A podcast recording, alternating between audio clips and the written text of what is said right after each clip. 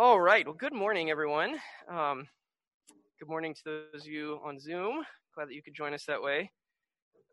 Uh, my name is Joel. I'm uh, the executive pastor here at Missio Dei and also uh, a member of the preaching team. And uh, we have been going through Acts. If you've been around for a bit, you'll know that we've been going through that book for several weeks now. And um, before we get into the section of it today that I want to look at, I actually want to start with a question. I want to start with a kind of a reflection question for everyone this morning. And it's just simply this I want to ask you, and maybe take a second to think about it. If I were to ask you, where would you locate your confidence right now? Where would you put your confidence right now? Maybe you say, I don't really feel like I have any confidence, which maybe that's an answer itself.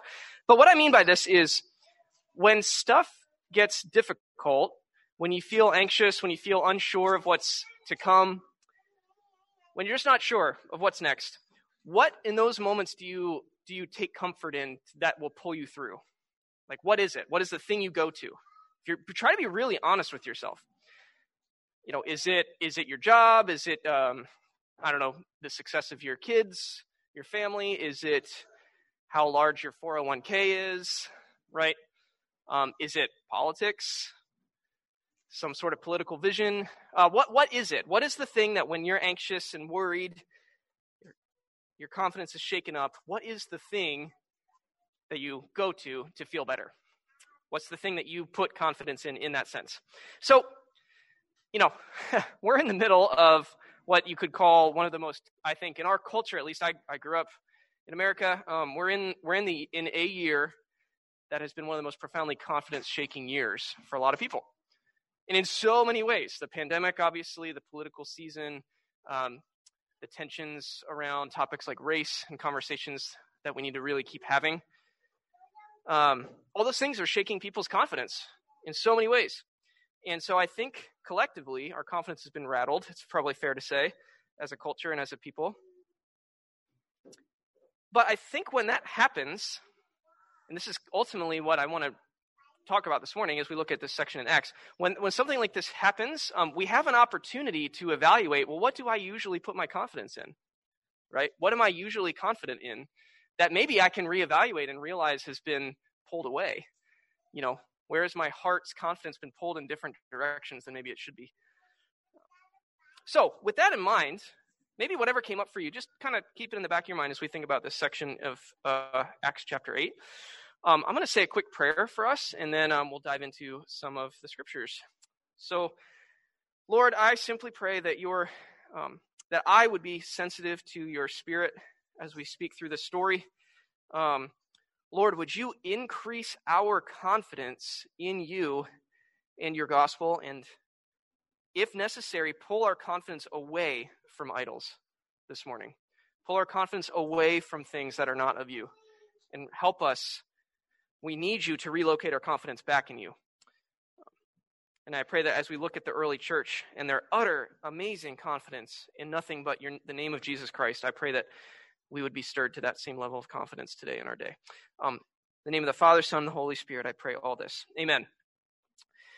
All right, so we're going to look at a section of Acts chapter 8. Um, last week, Jordan talked us through a really long section of uh, Acts around uh, the martyrdom of Stephen, if you remember that. Um, so let's look, if you have a Bible or if you have it on your phone or whatever, go ahead and pull up Acts chapter 8. I'm not going to read the entire section for the sake of time, but I am going to read some sections of it in, as we speak through it.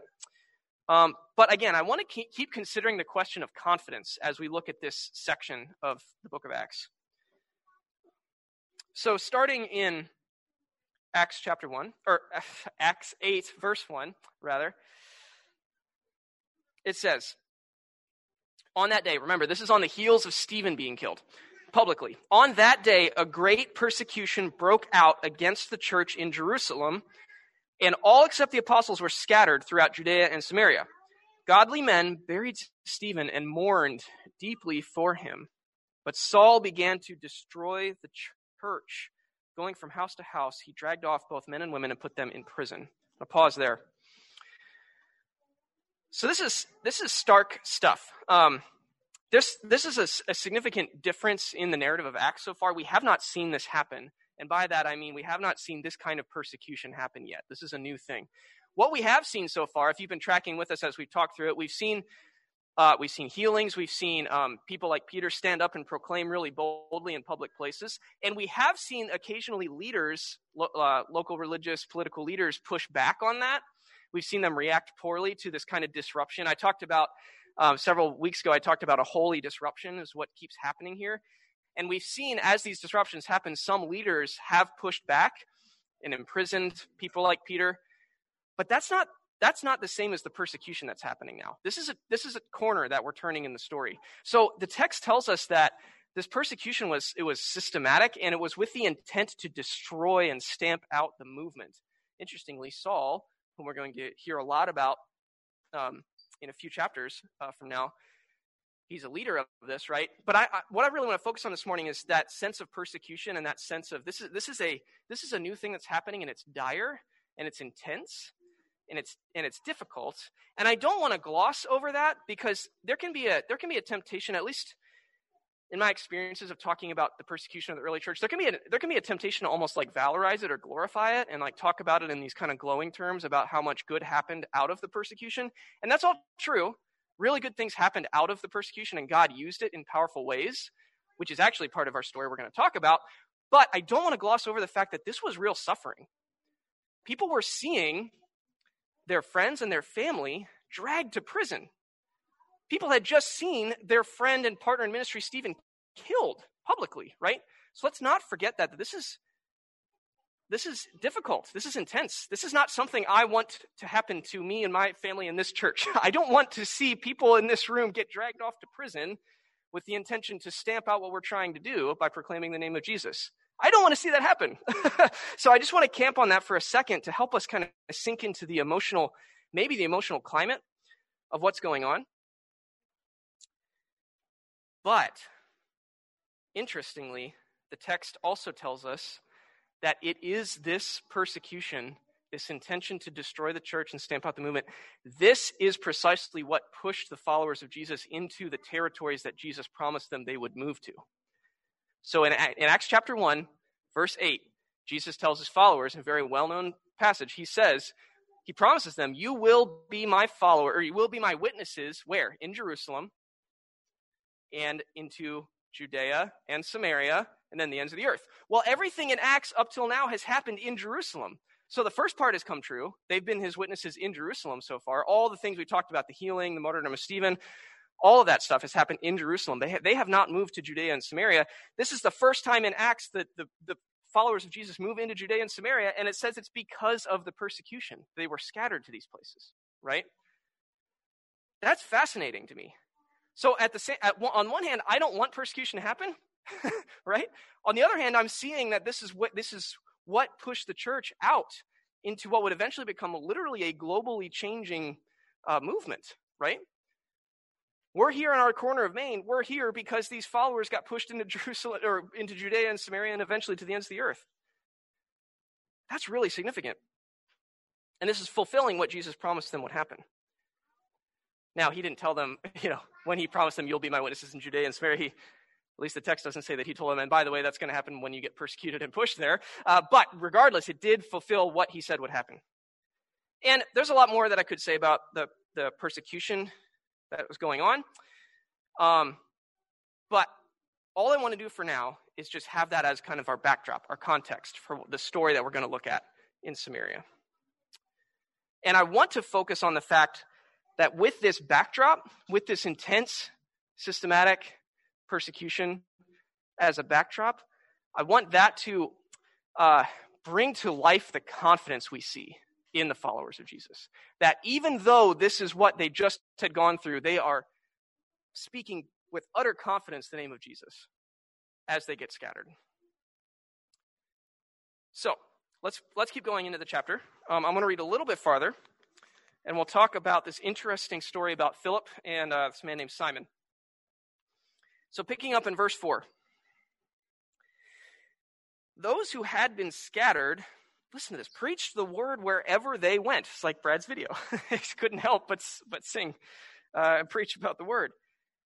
Verse 5 Philip, who was one of them, went down to a city in Samaria and proclaimed the Messiah there. When the crowds heard Philip and saw the signs he performed, they all paid close attention to what he said. Another translation says they were all hanging on his words. For with shrieks, impure spirits came out of many, and many who were paralyzed or lame were healed, and there was great joy in that city. Read a little bit farther. Verse 9. For some time, a man named Simon had practiced sorcery in that city and amazed all the people of Samaria. He boasted that he was someone great, and all the people, both high and low, gave him their attention and exclaimed, This man is rightly called the great power of God. They followed him because he had amazed them for a long time with his sorcery. But when they believed Philip as he proclaimed the good news of the kingdom of God in the name of Jesus Christ, they were baptized, both men and women. And Simon himself believed and was baptized, and he followed Philip everywhere astonished by the great signs and miracles. So, and pause there. So here we have Philip, who, interestingly, is one of the seven um, that was appointed uh, a couple chapters ago, alongside Stephen, who was just martyred, right? So Philip is one of these seven individuals who are appointed as um, men who are filled with the Spirit and were p- kind of pillars of the community. Philip is one of these one of these individuals, and he has been scattered into Samaria. And man, I really wanted to go down a whole rabbit rabbit trail about Samaria because there's a ton of history and background there. Um, but i am resisting that urge uh, for the sake of time. Uh, but it's fascinating that Samaria is one of the first places that that this gospel of a Jewish Messiah gets proclaimed in. Right? Let's chase that down if that's something of interest to you. That's that's amazing. Um, but Philip is proclaiming the good news of the kingdom and, and Jesus Christ boldly in this new territory. And stop, again, stop and think about this for a second he was appointed alongside Stephen as a leader. And what happened to Stephen right after that? After Stephen boldly proclaimed the name of Jesus, Stephen was killed publicly. So Philip, one alongside him, I mean, they, they were friends. They were partners in ministry. They were brothers. And his he had just seen Stephen killed for boldly proclaiming the name of Jesus. And what does he decide? Oh, I'm going to keep doing that in not friendly territory. That is astonishing to me. And that is shows us the utter confidence Philip had in the name of Christ. So much confidence that he, he didn't place confidence in his own security and his own safety, right? I would, on a human level, totally forgive him for keeping his head down for a while, right? Just kind of don't cause any don't cause any trouble, man. You just watch someone die. But he didn't. He kept he kept proclaiming. So what I want to ask you along that night, along those notes, what are you so confident in that you cannot help but speak boldly about it? Right? Just think about that for a second. That may be, I have a little visitor here. Hi. Uh, that may be, maybe a signal, a signal to you as to what you put your confidence in, right? Is it, is it politics?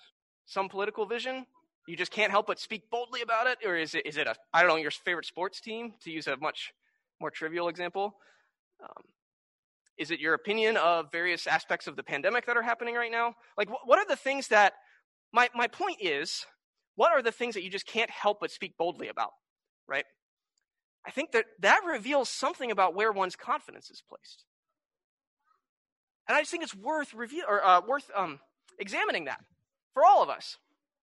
It's been very convicting for me as I've been uh, meditating on this this week.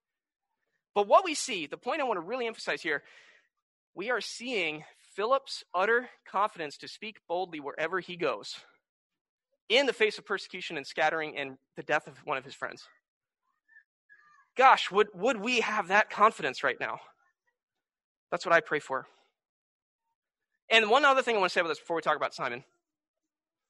I love the verse that it says, as Philip was proclaiming these acts, it was accompanied by freeing people from spirits and healings. And I know the, la- the language of freeing from spirits, uh, that's a little tough for us today in our kind of science, modernist drenched way of thinking about the world. And so I get, I get that that's kind of hard for us in our culture to, to wrap our minds around. But just, if nothing else, imagine if, you, if you've known someone who's been freed from a spirit of addiction, or just freed, freed from addiction, freed from abuse, freed from whatever, fill in the blank. If you've seen someone freed from something like that, that's a powerful thing, and it, it produces joy, right? And what we see in this text is that where Philip was going, he was proclaiming confidently, it was freeing people, and it said there was great joy in that city. I love that verse. I love that verse. Maybe it's just because I'm a seven on the Enneagram. I don't know. Uh, and if you know what the Enneagram is, that's this little inside joke for you. Uh, but that really landed with a dud. So no one here knows what the Enneagram is. That's fine. Uh, so I think, though, I really believe, I, am re, revisiting this even myself. I really believe that where the church is and where the church is alive has the Spirit in it, as Jordan has taught us to over the weeks to pray for the Spirit to make us aware, acutely aware of His presence. Where the church is alive to the Spirit, I think joy is increased in that place, in that city. What if what if, because of our community in Portland in 2020, the most joyless year we've probably had in a long time, what if the joy in Portland was increased because of God's work in us as a community right now? Right now. That's been really, really enlivening me this week as I've been thinking about that.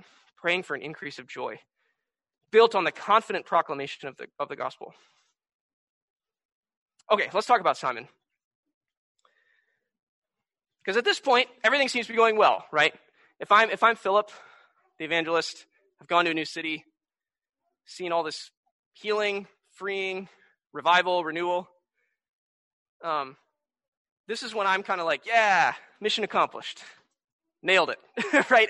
Because even Simon, I want to talk about Simon for a minute because Simon is the local celebrity, right? Simon is presumably wealthy. But it says that everyone was following him, important people and non important people were flocking to him. And he was called the great power of God. He was some sort of miracle worker, signs worker, which was com- fairly common in the ancient world. The, uh, people people uh, built up followings doing these signs and wonders. So he is a local celebrity, person of fame, person of influence, person of wealth.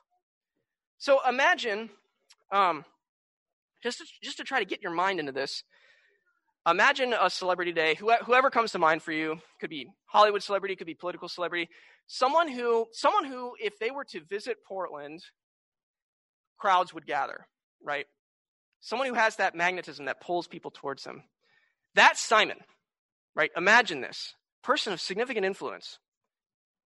And even Simon signs up for the new Jesus thing that's going on because of Philip, because of Philip's confident, joyful proclamation. This seems like the biggest win ever, right? The local, powerful, influential celebrity who was formerly called the power of God is now believed and baptized in the movement of Jesus, which is a public thing. Simon the celebrity being publicly baptized. So, this is a big deal. And there's so much disruption, holy disruption, keep using that phrase, happening in this town in Samaria that the like head honchos, Peter and John from Jerusalem, who are still back in Jerusalem, decide to come and pray for these new believers and to see what's happening and to support it and to bless it. So they travel from Jerusalem to Samaria. Again, oh man, it's so fascinating. Peter and John, Jewish um, men who've been raised in the Jewish culture, Jewish context, going to Samaria to pray for Samaritans who are now saying that Jesus is the Messiah and been baptized. I mean, this is like all over Acts is just boundary breaking stuff. You know, boundaries that uh, boundaries that that have been intact culturally for so long are just and which Danny talked about a few weeks ago. Right, those cultural boundaries that break down fellowship. We're seeing the gospel pro, like fuel people to break through these boundaries all over the place. So Peter and John go to Samaria, uh, this town Samaria, pray for them. It says they laid their hands on these followers, these new believers, and they received the Holy Spirit. And man, there could be a whole sermon about that, which I'm not going to go into. Um, but something was going on when Peter and John were praying for these people. They received the Holy Spirit, and something was evidently happening. More movement was happening to such an extent that Simon took notice. Simon, the celebrity, took notice of it, and then he approaches them with an offer. He, he offers to them, Can I pay you to be able to do what I just saw you do? And this is fascinating on many levels. Interestingly, he, he doesn't want to pay them to receive the Holy Spirit himself. He doesn't say, Oh man, can you like put your hands on me and pray for me? Here's some money. He says, I think this is important. He says, I will pay you so that I can do what you just did. I want to go around and start putting my hands on people and giving them the Holy Spirit. I want to control this. Right? I we don't get any any like psychological, I don't know, insight to what was going on, what his motives were, but it's easy to imagine. He was known as the great power of God before. He was the miracle worker before. He wants to do what he just saw them do, right? He's treating this like a like a magic trick. And on the one hand, I think this makes sense because that's all Simon knew before. All Simon knew was the celebrity influence. He wants to gather the crowd, he wants to be at the center. That's all he knows. And I think, to tie this back to our theme this morning, I think we're seeing a revelation, a revealing of where Simon's confidence lies. Simon's confidence lies in his wealth and his influence and his power. Because, of course, that's how it works. You have money, you should be able to use money to convince people to do what you want. That's just how that's how it goes. And in Peter's reply, we see where Peter's confidence lies. Peter's confidence does not lie in money. And man, if I'm Peter, I wonder if Peter was tempted to take the money because it's money, right? I mean, money money is uh, money is a seductive thing. But Peter says we don't get any shred of that from Peter's reply, at least in the text. He says, um, "May," he says, "You and your basically you and your money should perish. He like slams it back in Simon's face. Another translation in the New Testament for everyone says, You and your silver belong in hell. Whew. And then he goes on to say, I see now that you are full of bitterness. Bitter jealousy is one translation. You, to Simon, you are full of bitterness. You've been poisoned by jealousy. You are captive to sin. Wow. I mean, this is like sh- unbelievable rebuke. And just to, just to unpack this for a second. Don't forget that there were some interesting, there must have been some interesting kind of power dynamics between Simon and Peter in this moment. Because again, Simon's the local celebrity, he's the power of God. He's the one who pulled the crowds, both great and small. People of influence followed him before. So I was trying to get my head into this. this is going to be a funny image for some of you. Um, imagine, imagine The Rock Dwayne Johnson, uh, hears about some, some powerful preaching happening at Missio Dei Church, and he flies here to see what's going on, and he approaches me. Imagine me standing next to the rock. he approaches me and offers me money so that I can teach him how to pray. And I say, The rock, you and your money belong in hell, right?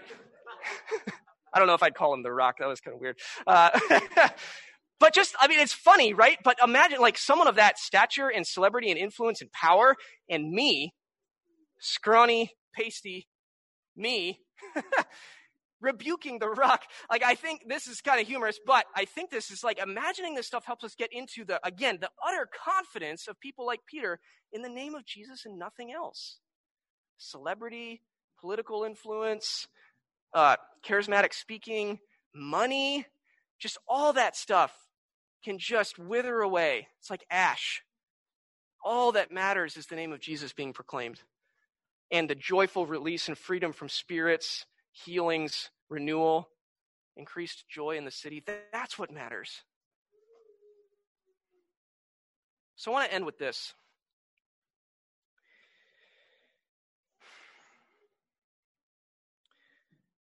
We have, again, we have been in a confidence shaking year. And I think it reveals how tempting it is to put our confidence in wrong places. You know, our, our confidence shouldn't have really ever been in the, in the fact that, in, in our political structures, really shouldn't have ever been there. Shouldn't have ever been in our ability to maintain a safe, comfortable lifestyle that would never be impacted by a pandemic should never be in our ability to keep our retirement accounts under lock and key, keep them growing. Whatever it is, I'm, I'm, I'm confessing some of the things I'm tempted to in, in, in those examples, but you may have different examples. Our confidence should never be in those things. Our ultimate confidence should not be in those things. Our ultimate confidence should be in the gospel of Jesus Christ, the one who came, who died, who reveals the Father's infinite love for us and for this world, and who promised to be with us until he comes again to set all things right. That is our confidence, folks. That should be where our confidence is. And equipped with that, we should be able to proclaim that in the face of pandemics, in the face of whatever is happening politically, in the face of economic meltdown, chaos. We don't know what's going to happen. You know, our, our, confidence should not rely on the continued success of the American governmental project. Frankly, it shouldn't. Th- these are things I've been thinking about a lot lately. Our confidence is in the man, Jesus of Nazareth, and the Holy Spirit who, who is with us now, and the Father who is currently reigning with Jesus at his right hand. That's where it is. Yes, amen. We can say amen here. We're not super uh, charismatic crew, but we can start doing it. This is important stuff for us right now. And I think we're at a powerful moment, and we, we meaning Missio Dei Church specifically, we're at a powerful moment to reevaluate where our confidence lies. And I think we're at a profound moment to explore what God might be doing in and through us right now. Not not just biding our time till this pandemic is over, till we all get vaccines, not just biding our time till inauguration day if, if, if things calm down politically, not just biding our time until jobs come back, not, not biding our time until all that stuff, but actually, God, what are you doing now? How could we be a part of increasing joy in Portland right now through the gospel of Jesus? How could we see people freed from spirits of oppression? How can we see people healed, renewed? Right now. I want to challenge us, and me specifically too. I'm, I'm speaking to my own heart as I say this. I want to challenge us to not use language like, oh, I can't wait till 2021. Um, this has been the worst year ever. We just need to get over it. Put 2020 in the rear view. I want to challenge us to not say that stuff anymore to each other or in our own prayers or in our own thoughts.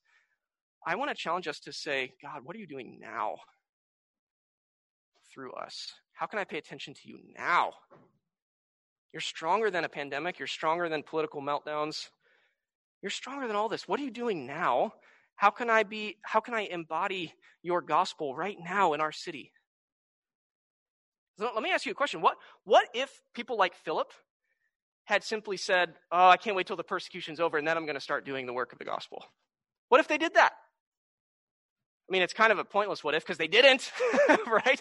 But we see a powerful example of what happened instead of them putting their heads down, trying to keep themselves safe to get to the other side of the persecution and then start spreading the name of Jesus. No, it's precisely in the persecution that their utter confidence in Jesus was revealed and powerfully went out to the rest of the world. And we're in this room today because of it. So let us, we're going to transition to communion here in a moment. Let us prayerfully reclaim the confident promise of the cross and the resurrection and the life of Jesus right now. In and through difficulty, in and through anxiety, in and through complete, um, completely being unsure of what's to come, let us reclaim the confident promise right now. Because we know, we know beyond a shadow of a doubt that we are deeply loved by the God of the universe. May we, Missio Dei Church, live and move and have our very being in that confident truth, that confident reality. And may the joy in Portland increase because of the life giving presence of gospel community in this city. May God do that, that through us. Amen.